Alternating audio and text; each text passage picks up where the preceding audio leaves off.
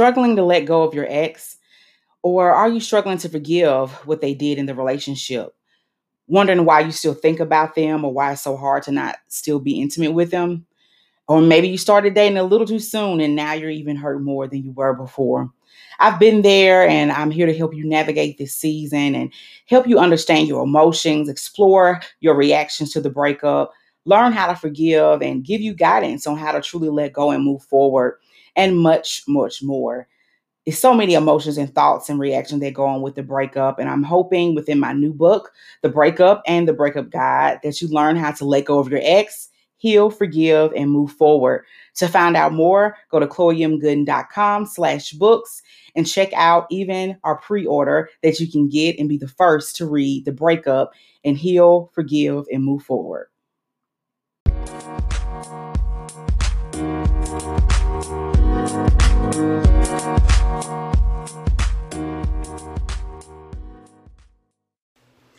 All right, welcome to Convos with Chloe. So today we're going to talk about five reasons why we struggle to let go of relationship even though he has been here, not fun.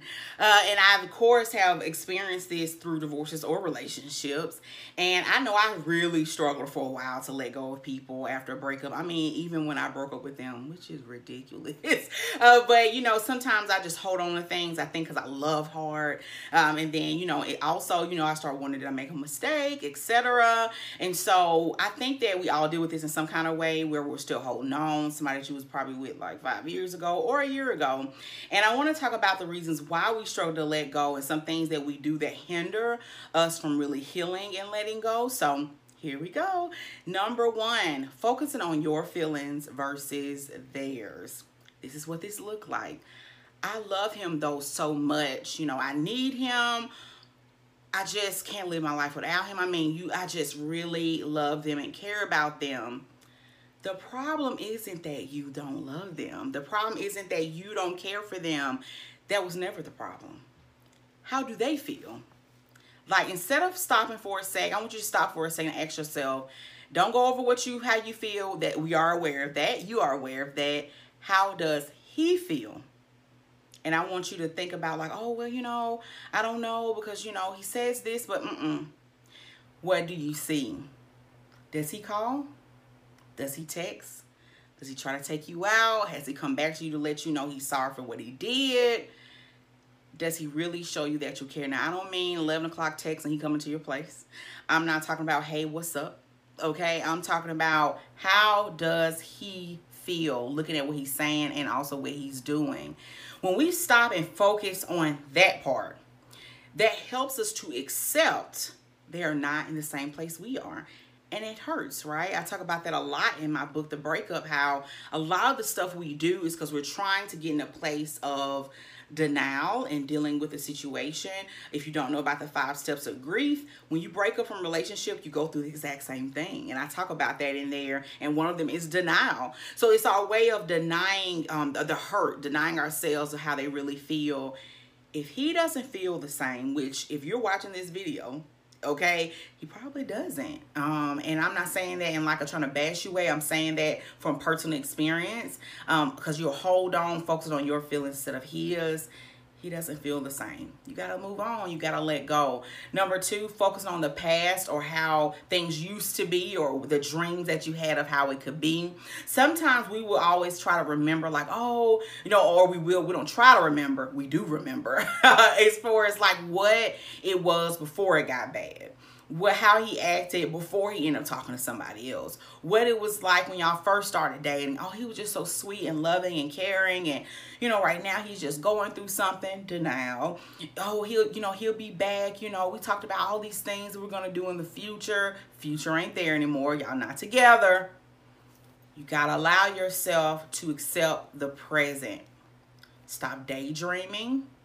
You gotta let go of who you thought you all could be be in the present. Just be in the present. This is where you are. It's okay. And it's okay that this is where you are. This means that you're on a better step a closer step towards healing and letting go. Number three, we try to do it to excuse the coping with the grief or excuses to cope with the grief. So what that look like is, oh, you know, he just did that because, you know, maybe I wasn't doing enough for him or, you know, he really loves me, but he just going through a hard time and, you know, or he really loves me, but he just struggling to actually, you know, actually be vulnerable with me Come on now. If he loves you, he loves you. I have seen guys go through hell on earth and they still calling that woman that they love. And usually when people going through things, they go towards the person that they love because they need that comfort. They need that from you. They want that communication. He isn't contacting you. Stop making excuses for why they treat you the way they do. One thing I had to learn about myself or learn for myself was Chloe. Stop making excuses as to why stop making excuses on why you think they're doing this or hoping that they'll change or making excuses for the abuse, making excuses for the lack of care, empathy, spending time with you. Just focus on what is actually happening. You know what's actually happening? They're not there. They're not coming back to you right now. I mean, things change, but that's on you if you decide to wait or let go. I think it's best to always let go and move forward because I do believe if something's for you, it will be there. But you gotta stop making excuses so you can cope with this properly. Okay. Number four, the fear of loneliness, idolization, and also being focused on our desires. So nothing wrong with that you want commitment. It's nothing wrong with that. God saw that Adam was lonely and he gave him Eve. But it becomes a problem when we idolize a relationship so much over God to a point that we're trying to push this relationship, push this marriage. And then in other words, we're idolizing that anything that we want above God and his will and his plans, we're idolizing it.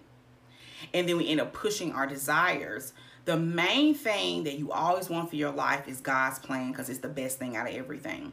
And I had to realize that if God says that everything works out for my good, that means this breakup is going to work out for my good.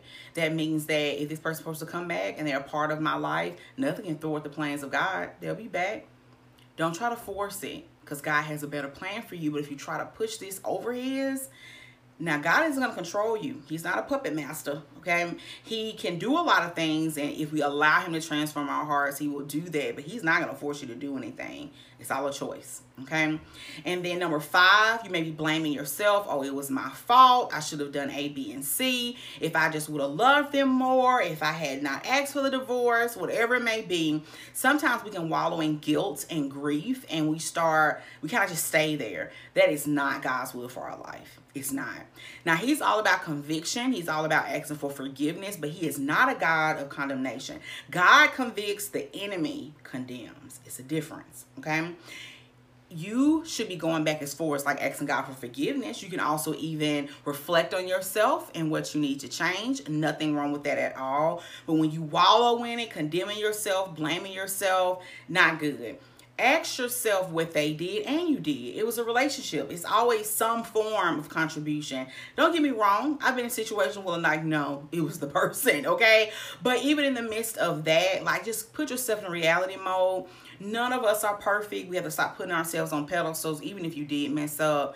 You got to just trust that, you know, if they're forgive, they'll, you know, move forward and allow you all to reconcile. It's great. Um, if not, that's okay too. Like, regardless, God is going to turn it around for your good. Don't become desperate of your life working out a certain way as if God can't change it. If God isn't powerful enough to make the situation better and bring you out better and a better person. And number six that goes along with the blaming yourself and just trying to force it to happen is forcing your will over God's. Don't try to make this relationship work in a way of they're showing you they don't care anymore. They're showing they don't want the same thing.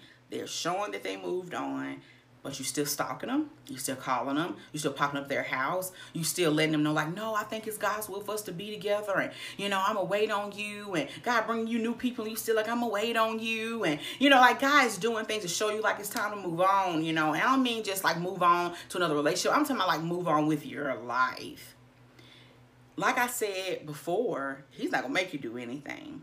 But when you get to a place of like you're idolizing the relationship, you're idolizing the person, you're trying to force you all to work, mm-mm.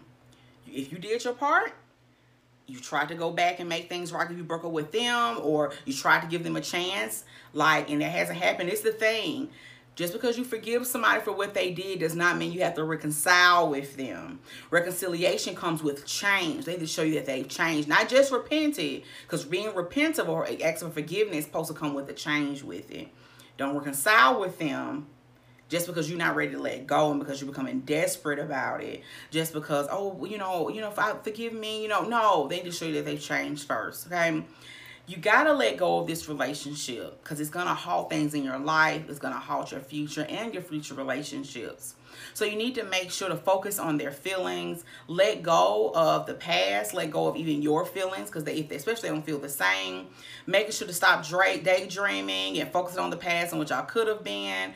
Don't use these things as excuses to cope with the grief and make excuses for them. Don't allow your fear of loneliness and idolization and desires get you back in those situations and not letting go. Don't blame yourself. Forgive yourself. God is all about that grace and mercy so you can have freedom and don't try to force God's will over. Excuse me, don't try to force your will over God's will. Hope this helps you. I've been there. I think a lot of times we do this because it hurts and we want to be able to try to cope with it. I really suggest my book, The Breakup. I write these things really honestly because I want to help you and I want you to go beyond just the videos and the tips because I know it's a process and it takes healing. I always suggest counseling therapy, resources. That's why I write books so you have resources. Talking to somebody who's wise okay to allow you go through the process of healing and letting them go okay? All right until next time god bless